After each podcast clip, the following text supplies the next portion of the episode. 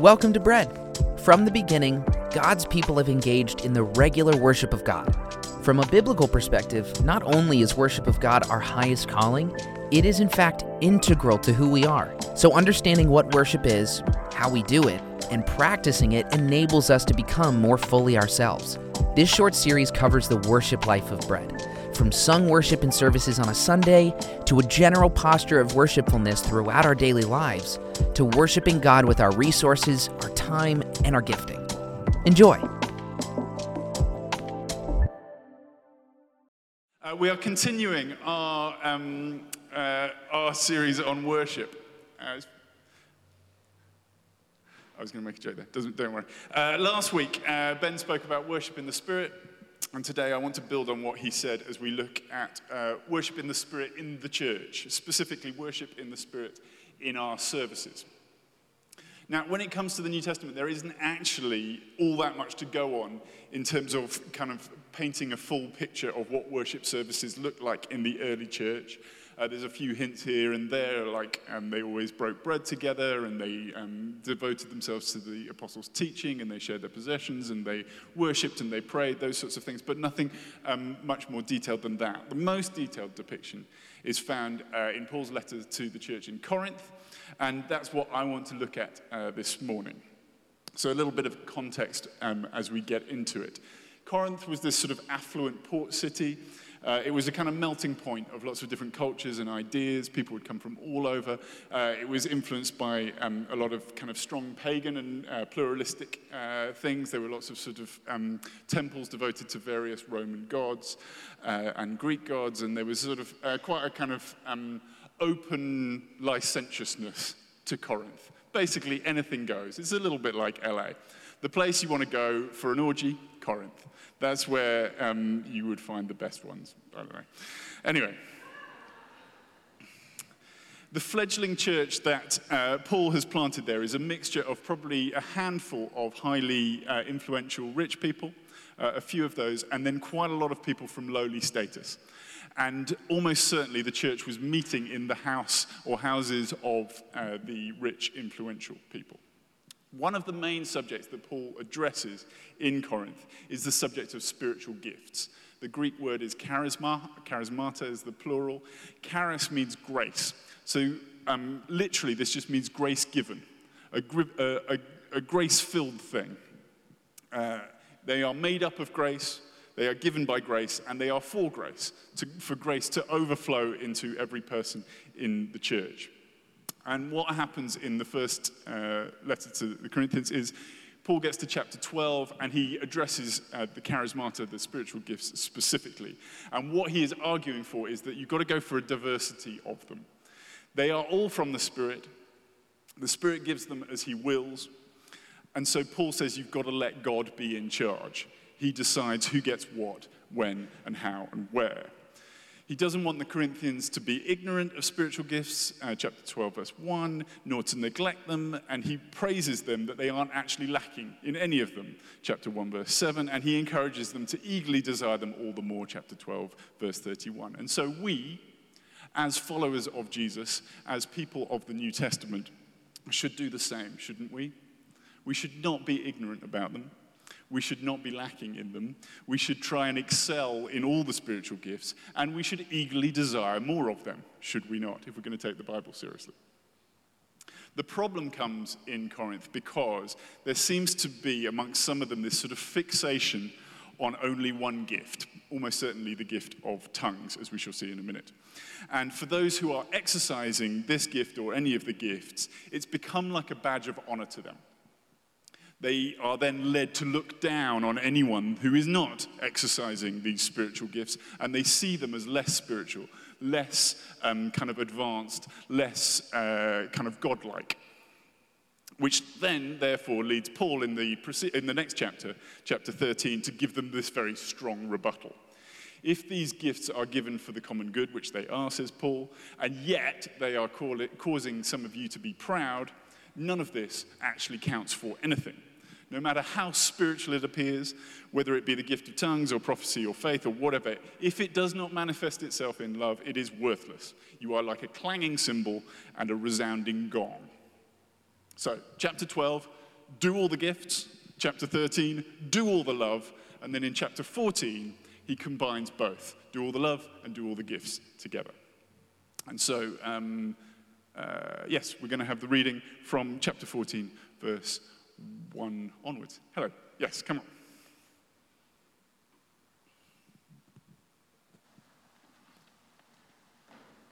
Hello. Chapter 14. Follow the way of love and eagerly desire gifts of the Spirit, especially prophecy. For anyone who speaks in a tongue does not speak to people, but to God. Indeed, no one understands them. They utter mysteries by the Spirit. But the one who prophesies speaks to people for their strengthening, encouraging, and comfort. Anyone who speaks in a tongue edifies themselves, but the one who prophesies edifies the church.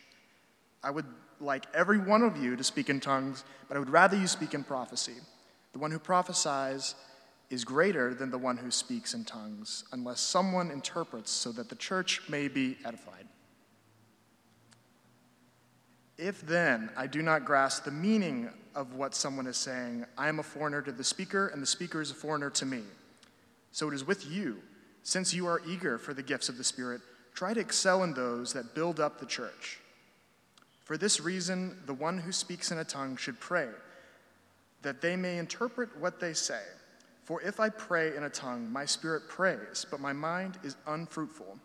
So what shall I do? I will pray with the spirit, but I will also pray with my understanding.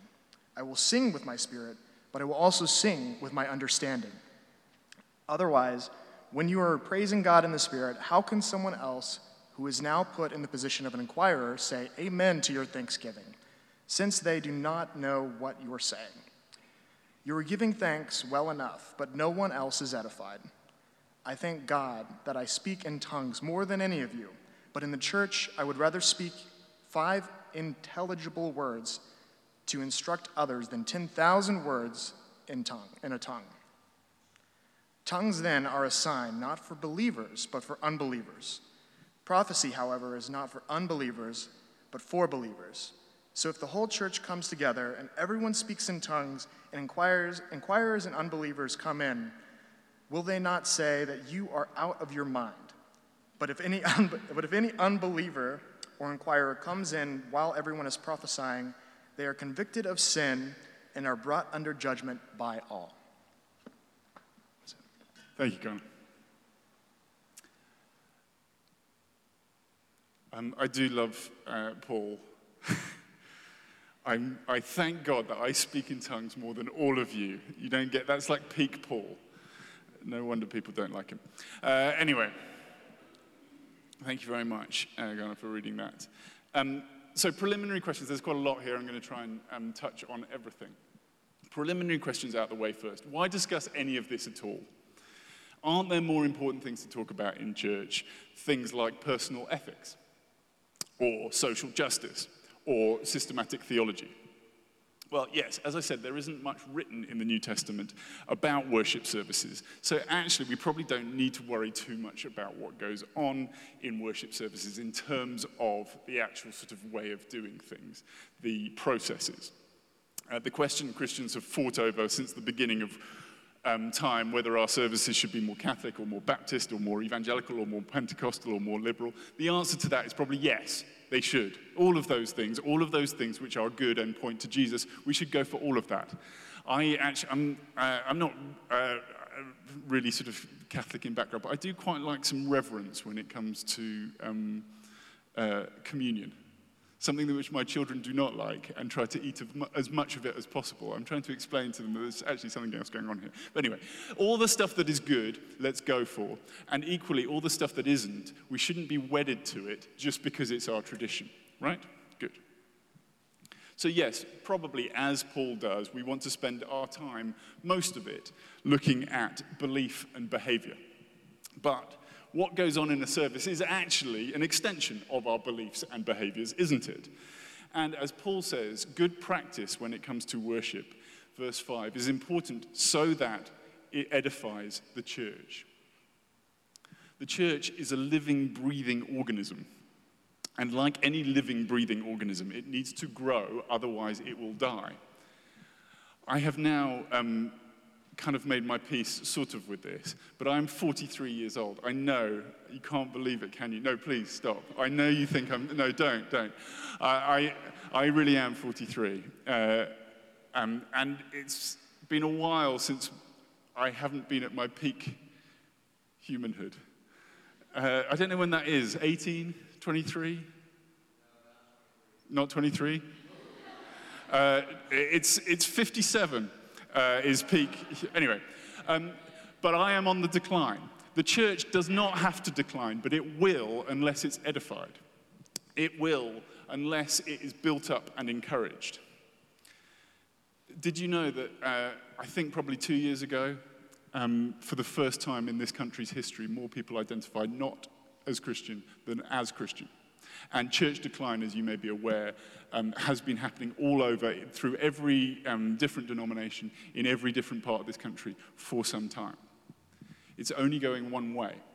The same is true throughout um, the Western world. The church is growing in the global south, and the church is growing in the global south, particularly through charismatic and Pentecostal churches. Now, I don't call myself Pentecostal. Um, I am charismatic in, in the small c sense of the word, um, uh, but not as a charismatic um, uh, kind of denomination. But it's interesting, isn't it, that that's the only church that's growing? Perhaps because, as Paul says, these spiritual gifts edify and grow the church. So, verse 1 follow the way of love and eagerly desire the gifts of the Spirit. It is always both and, not either or. Sadly, for many churches, it's not the case. Either the gifts of the Spirit become everything, and then they are exercised in a unloving or superior manner, making exactly the same mistake that the Corinthians make here, or often, in reaction to how the gifts have been misused, churches throw the baby out with the bathwater, choosing to uh, neglect the gifts entirely to make sure that no one ever gets upset. Of course, we would never want to excuse wrongful use. But as one commentator put it, the correct treatment for abuse is not disuse, but proper use. Right? The gifts of the Spirit are precisely that gifts from the Spirit, from the actual living God.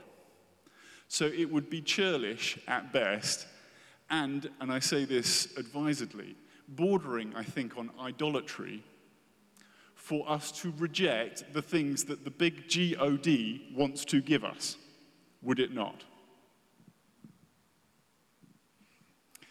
So, let us all follow the way of love and eagerly desire the gifts, both and and.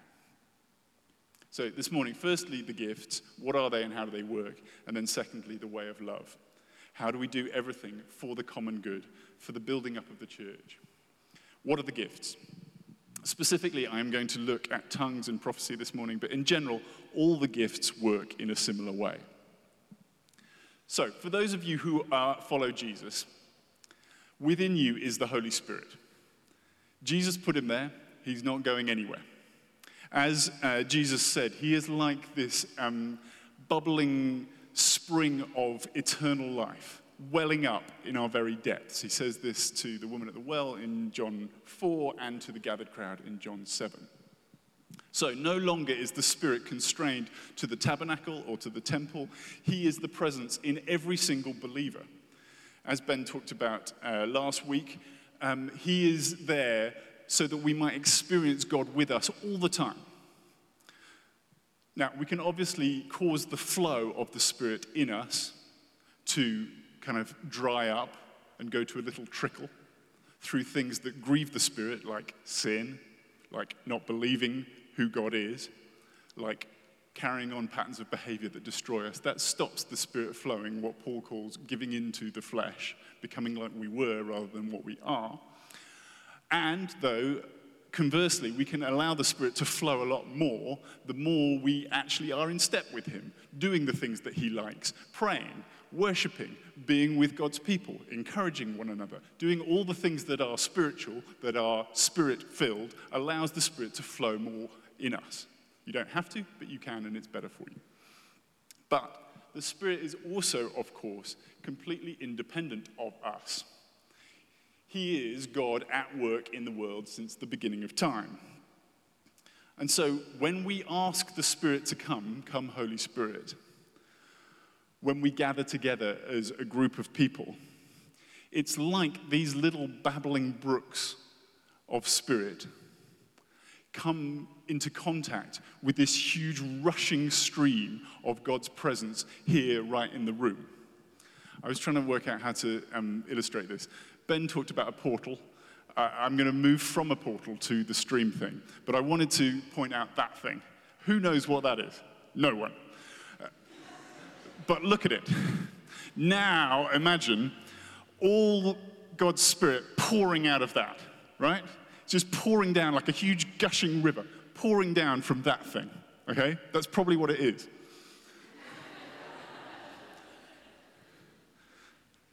so here I am with my little babbling brook. And then we together are saying, Come, Holy Spirit, come, Holy Spirit. Here it is, pouring out.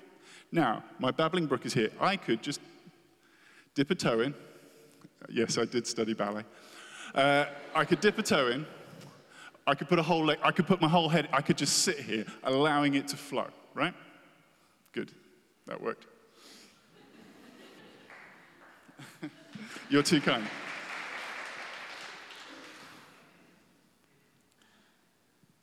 The language uh, Luke uses in Acts for Pentecost uh, is like that of a tropical rainstorm.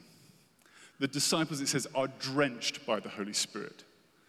The whole of it just um, whole of Him just filling them and, and, and overflowing over them. This is the reason why some people have called um, the experience of the Spirit a baptism in the Spirit. It's not a baptism in the Spirit, um, but you can understand the language. Unlike actual baptism, this isn't a one and done thing.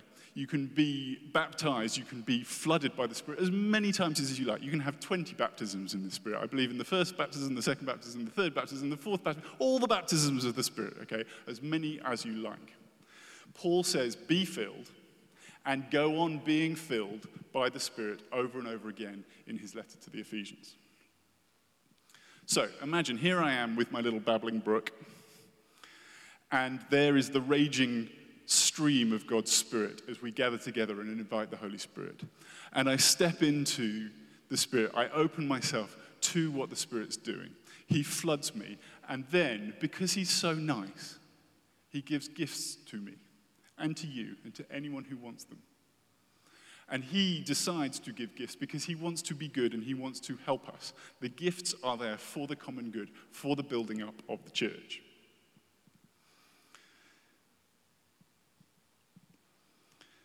All of the gifts are gifts for the building up of one another, apart from the gift of tongues. The gift of tongues is given to build you yourself up. Verse 4 Anyone who speaks in a tongue edifies themselves. This is the gift that is exclusively for you, not other people. So imagine you enter the river God pours out his spirit and you receive the gift of tongues. What you are doing then is speaking to God, back to him. Okay? It's going directly to him. Verse 2 Indeed, no one understands you. You utter mysteries by the Spirit. You're not talking to other people, you are talking to God. So, tongues is like this kind of precognitive, or better, post cognitive speech. It's our spirit communicating with God's Spirit. Verse 14 For if I pray in a tongue, my spirit prays, but my mind is unfruitful. As Ben um, was demonstrating last week, in worship, we can start by making sounds in our worship that are not words. You know, we had psalms, we had um, hymns, and spiritual songs in Ben's languages, these songs that are new songs to us we are, we are making sounds that don't come from our mind, they come from our spirit. It's a heart expression to God of worship and prayer. Now, that is not tongues, but it is a good way of preparing ourselves to receive the gift of tongues. Because it takes our brain out of the picture. Our brain that says, oh, you shouldn't do tongues. Didn't you remember that teaching you were told about tongues being evil and demonic? Don't do tongues, don't do tongues, don't do tongues. Complete, utter BS. No biblical um, evidence for that at all. It takes our brain out of the picture, not that because our brain is not important, but our spirit is important. And we need our spirits to connect to His spirit. If you think of times when you are most happy, some friends of ours um, just uh, had their first child born, and they sent a very, very long text just going, it's one, it's amazing. It's like they basically couldn't express themselves, so they carried on expressing themselves for ages and ages because they were so, so happy. If you imagine, everything's happening today.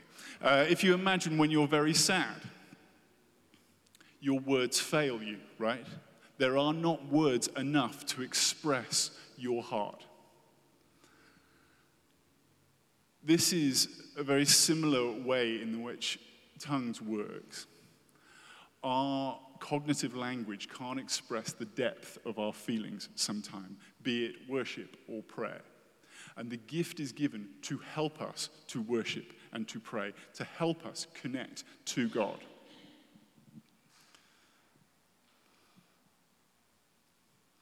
It's like a spirit language, which Paul says in Romans 8 is of sighs and groans too deep for words.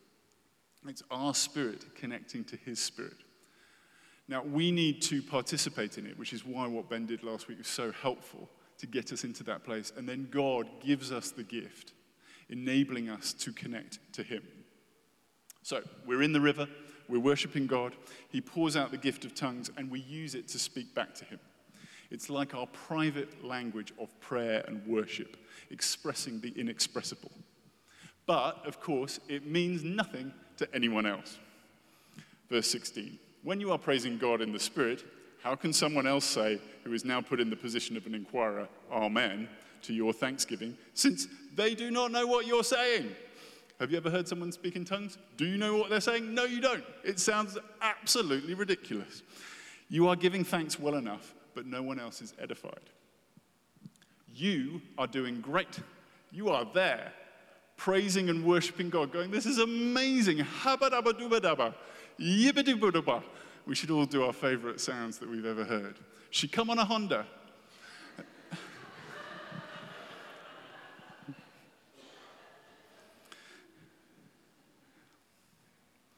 You're doing great because, verse 4, anyone who speaks in a tongue edifies themselves.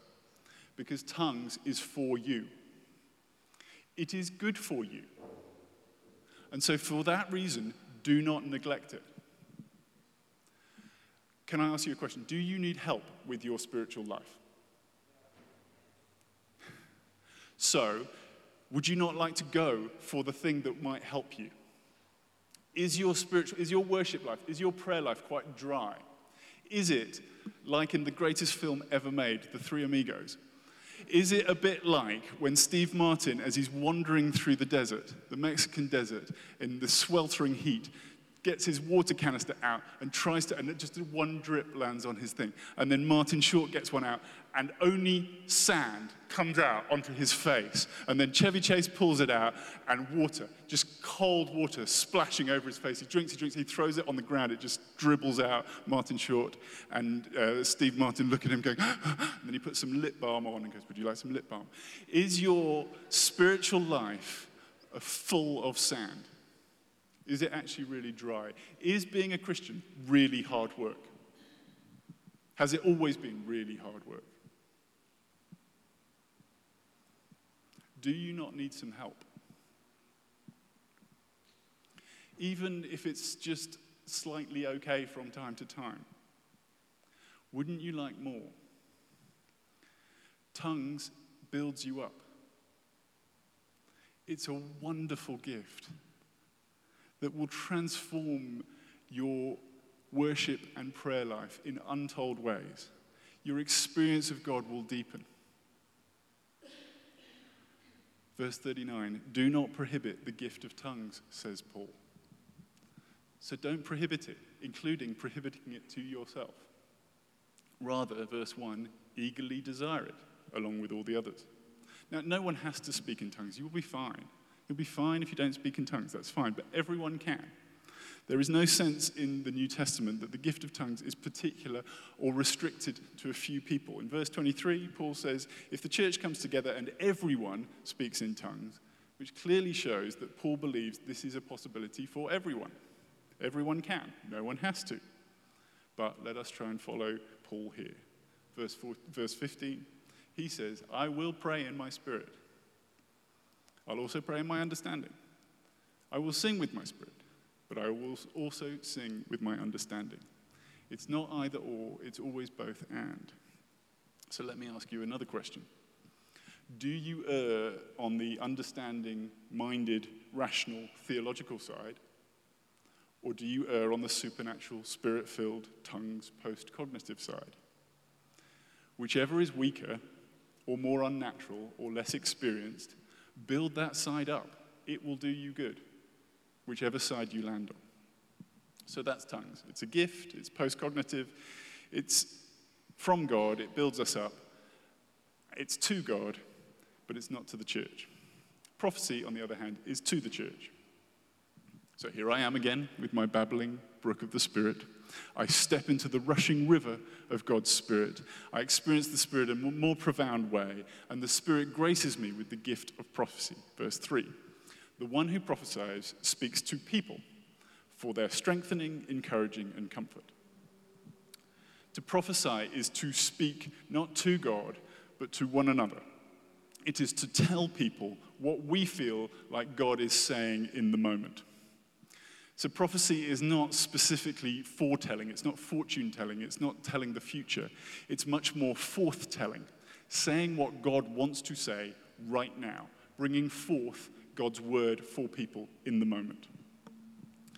And it is always, and the test is, is it strengthening, encouraging, and comforting? I mentioned this before, but a couple of weeks ago, um, actually, it's probably a couple of months ago now. I was, I was um, sitting in the service, and for a while, I, I felt I was doubting a lot. I was um, feeling very lonely. I was questioning everything just to let you into what one of your pastors has been doing. Hannah was fine. She was, she'll be fine. I, though, having a bit of a crisis here on the front row. And then we um, had a time of prophecy. Someone uh, said, let's prophesy. And someone came up, and it's just so simple. They said, I just feel like God is saying to some people here, God is here to protect you and to preserve you and to strengthen you. And it's like it hit me right in the heart. I burst into tears on the front row. It's very weird for everyone else. I burst into tears in the front row because I knew God had spoken and it lifted me up. It encouraged me. I didn't doubt anymore. I felt like God is real. He likes me and He's speaking to me. It was incre- like the rest of the service didn't matter. That was it. I'd got it. It's wonderful.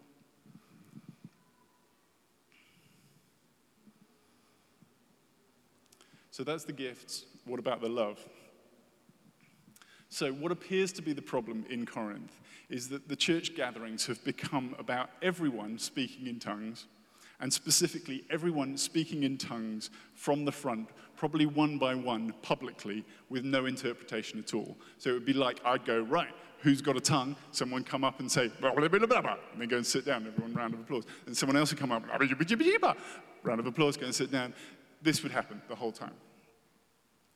For Paul, this is a big problem because it shows a lack of love. Verse 23 If the whole church comes together and everyone speaks in tongues, and inquirers or unbelievers come in, will they not say that you are out of your mind? But if an unbeliever or an inquirer comes in while everyone is prophesying, they are convicted of sin and are brought under judgment by all as the secrets of their hearts are laid bare. So they will fall down and worship God, exclaiming, God really is among you the lack of love problem is twofold. Firstly, if everyone is speaking in tongues, they are only building themselves up, not the church. And so they are being loveless to the fellow believers. And secondly, if everyone is speaking in tongues and unbelievers walk in the door, unbelievers will not understand what's going on because everything will sound like gobbledygook. The unbelievers will then mistakenly think that everyone is out of their mind. even though the reality is they're not out of their mind at all. In fact, they are experiencing the presence of the Spirit. But unbelievers will think so and therefore dismiss the whole thing. This is therefore showing a lack of love to those outside the church. So, some points to make here. Firstly, Paul just assumes that people who don't believe will be present in all the church's gatherings. This has to be the norm for us. Church is not and should never be a closed shop to anyone.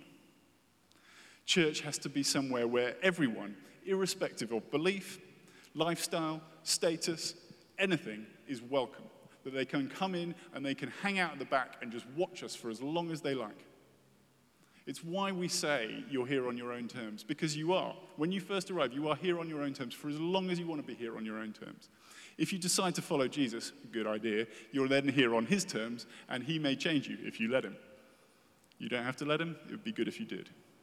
But it's why church has to be somewhere where people who don't believe come in. And everything we do needs to at least acknowledge that people don't actually believe what we believe or understand what we uh, are talking about, and therefore we have to explain it. Secondly, the issue Paul has is not with spirit filled gatherings. The issue he has is obviously that he wants the Spirit to be flowing as much as possible. That great thing to just be pouring out the Spirit through the whole church so that we're actually in a swimming pool. This would be a great swimming pool, very deep. Uh, but it's also, his problem is not just with tongues per se. As he says, I speak in tongues more than all of you, ha ha ha. His problem is with tongues being the only gift that anyone cares about, and specifically, tongues spoken publicly without interpretation or explanation. From time to time, we have gathered together, and at the end of worship, we have um, encouraged people to sing in tongues themselves in the pew by themselves. This is the private language between you and God. It is not up at the front. It is not so that everyone can hear you singing. It's really just between you and God. Now, sometimes I think it's appropriate for those who already speak in tongues to sing quite loudly, not so that they are heard or so that they dominate, but that it gives a sort of covering for everyone else who's a bit new and a bit more self conscious to be able to give it a go themselves. I don't think Paul would have any problem with this at all because what we're not doing is going, hey, here's a really loud public tongue that we're not going to interpret. That would be a no no. This is actually just about us singing to God by ourselves. And we're not really listening to anyone else, right? That's why we also always say, don't worry about what other people are thinking, they're worrying about themselves. But it's why it's appropriate to do that from time to time, because it helps us, right? It gives us the opportunity to commune with God on a much deeper level. Having said all that, though, Paul prefers prophecy in public settings because it will not fail the love tests. It builds everyone else up, and it is easily understood by outsiders. Indeed, it can be so powerful that can, someone can walk in from the outside and hear God speak to them directly and immediately bow down and worship. I've seen this happen quite a few times where someone has prophesied, someone doesn't believe and knows that that is exactly about them, and all of a sudden they're going, Oh my goodness, God is really alive here. He's speaking to me, and I've got to follow him. That's why I love prophecy we should always go for prophecy. How then, verse 22, is tongues a sign not for believers but for unbelievers, and prophecy is not for unbelievers but for believers? Don't worry, I'm getting to the end. We would, given what Paul has just explained, expect the opposite? That tongues would be a sign to believers and prophecy a sign to unbelievers. Well, the way to understand this is to see that the sign that Paul is talking about is a sign of whether someone has recognized the Spirit of God or not. Tongues is a sign not for believers but for unbelievers, in that it is a sign that unbelievers haven't recognized the Spirit of God. It is not their fault. As Paul has said to the church, they should not be putting unbelievers in this position at all. But tongues does signify to the unbeliever that they have not recognized the Spirit because they mistake what actually is the Spirit, i.e., the speaking in tongues, to being people out of their mind. Likewise, prophesy, prophecy is a sign for the believer for the fact that when unbelievers hear prophecy, they may well then bow down and start worshiping God, saying, God is really among you. Look, he's speaking. And that is a sign to all the believers going, Oh, yeah, look, God really is among us. This is amazing. He's even speaking to the unbelievers. So it's a sign to them. Got it? Good. It's not that interesting. I find it interesting. So to end, given that we are neither to neglect love nor the gifts, how do we prophesy for the common good? And how do we speak in tongues publicly for the common good?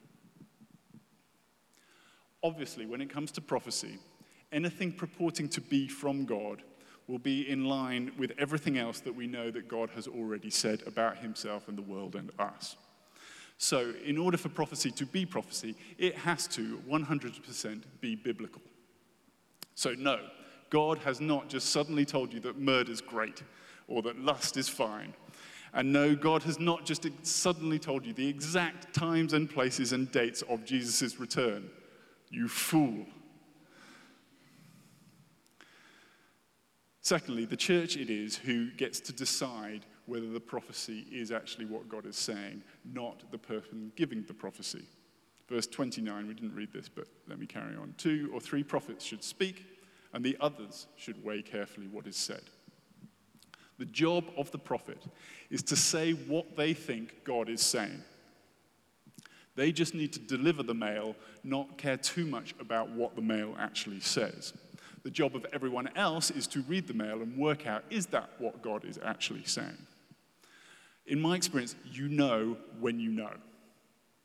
Just out of, I, I don't like doing this because I don't want to put you on spot. Just out of, uh, out of interest, does anyone raise your hand if you have experienced someone prophesying it, uh, just hitting you, and you know it's for you.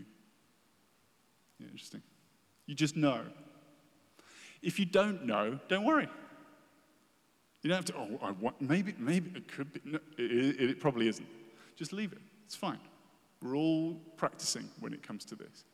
If someone says something, I just don't know, it's okay. You can leave it. But don't let non prophesying stop us from trying to prophesy as Paul says, eagerly desire it. The language is like salivating for it, desperately longing for it.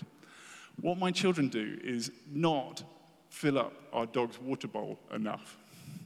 And now it's hot. He's there going, and I go, Has anyone given the dog any water? That's what you should be like. You should be salivating like my dog for the water, the water of God's Spirit. Eagerly desire it. Thirdly, I think the two or three prophets speaking is um, surely just a sort of pragmatic suggestion. The issue is, if we had 20 different prophecies every service, it'd be quite hard to keep track of what actually is being said. You've kind of forgotten the third one. What did they say the second one? If you have two or three, you can kind of remember them. And I always find it exciting when two or three people completely independently basically say exactly the same thing in different words. That tends to be a sign that that is actually what God is saying.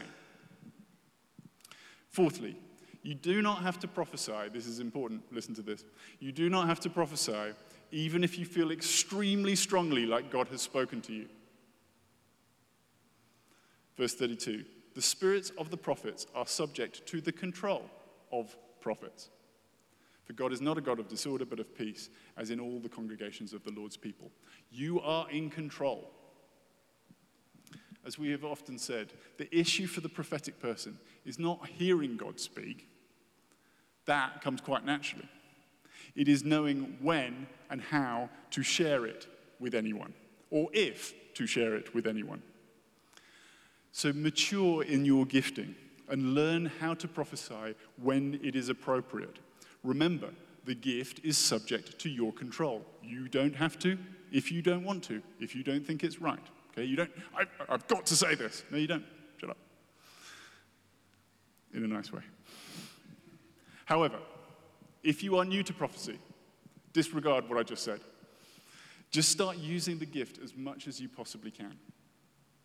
because you need to strengthen that muscle. The more you do it, the more you will actually go, oh, that really was God's voice, the more it will become normal. I would love it if everyone prophesies, just as Paul says.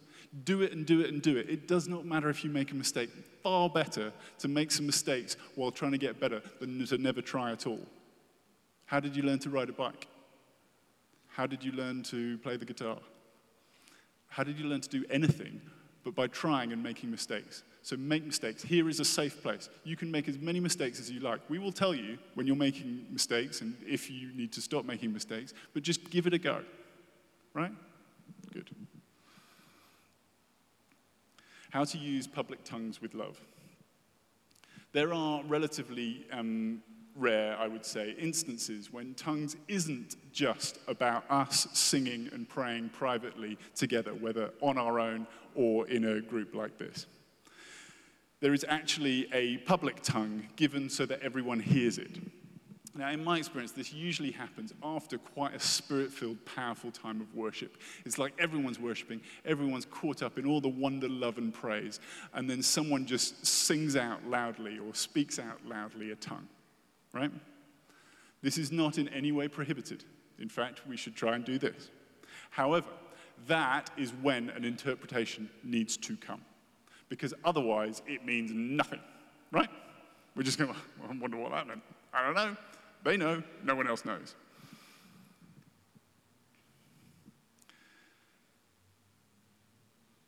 Verse 27 If anyone speaks in a tongue, two or at the most three should speak, one at a time, and someone must interpret. Now, often it's the speaker who um, is the interpreter. They, after all, are in the best position to express with their cognitive mind what their spirit has just said. But sometimes it can be someone else. What tongues is, though, it is not prophecy. Is tongues prophecy? Good. Tongues is tongues, prophecy is prophecy. As we have said, tongues is about speaking to God. So, a public interpretation of tongues will be of that um, order. It will be worship and prayer, something that you say to God. I love you, God. Come, Holy Spirit. Bring your kingdom. Fill this place with your presence. We're grieving for a lack of your justice in the world. It is prayer, it is worship, it is not prophecy. Prophecy is to us, tongues to God. So, to end, as Hannah said, we all get to play. So, can I challenge you? When you come to church, every single Sunday, could you at least ask yourself these questions? How can I be used in this service? How can God speak to me today? What gifts does he want to give to me so that I can build up the rest of the church? How can I edify, bring love to the congregation? Would you mind? Just do it for one week, and if you don't like it, never do it again. No, do it every week. That's when church becomes really exciting. Because we don't just sit here and go, oh, that sermon was okay, that sermon was all right, I like the worship. It becomes, God is here at work, moving in the building. What could he? He could be healing people. He could be setting people free. He could be giving words to people that completely change their lives. Otherwise, isn't church just a bit boring and we're just kind of playing at it? This is how we grow. This is how the church does not die. Do you want to be the only person here in five years' time? I don't think so. So let us take Paul very seriously. Follow the way of love and eagerly desire the gifts. Verse 26 What then shall we say, brothers and sisters, when you come together? Each one has a hymn or a word of instruction, a revelation, a tongue, or an interpretation. Everything must be done so that the church may be built up. Should we have a go at that now? Yes, we should. Let's stand.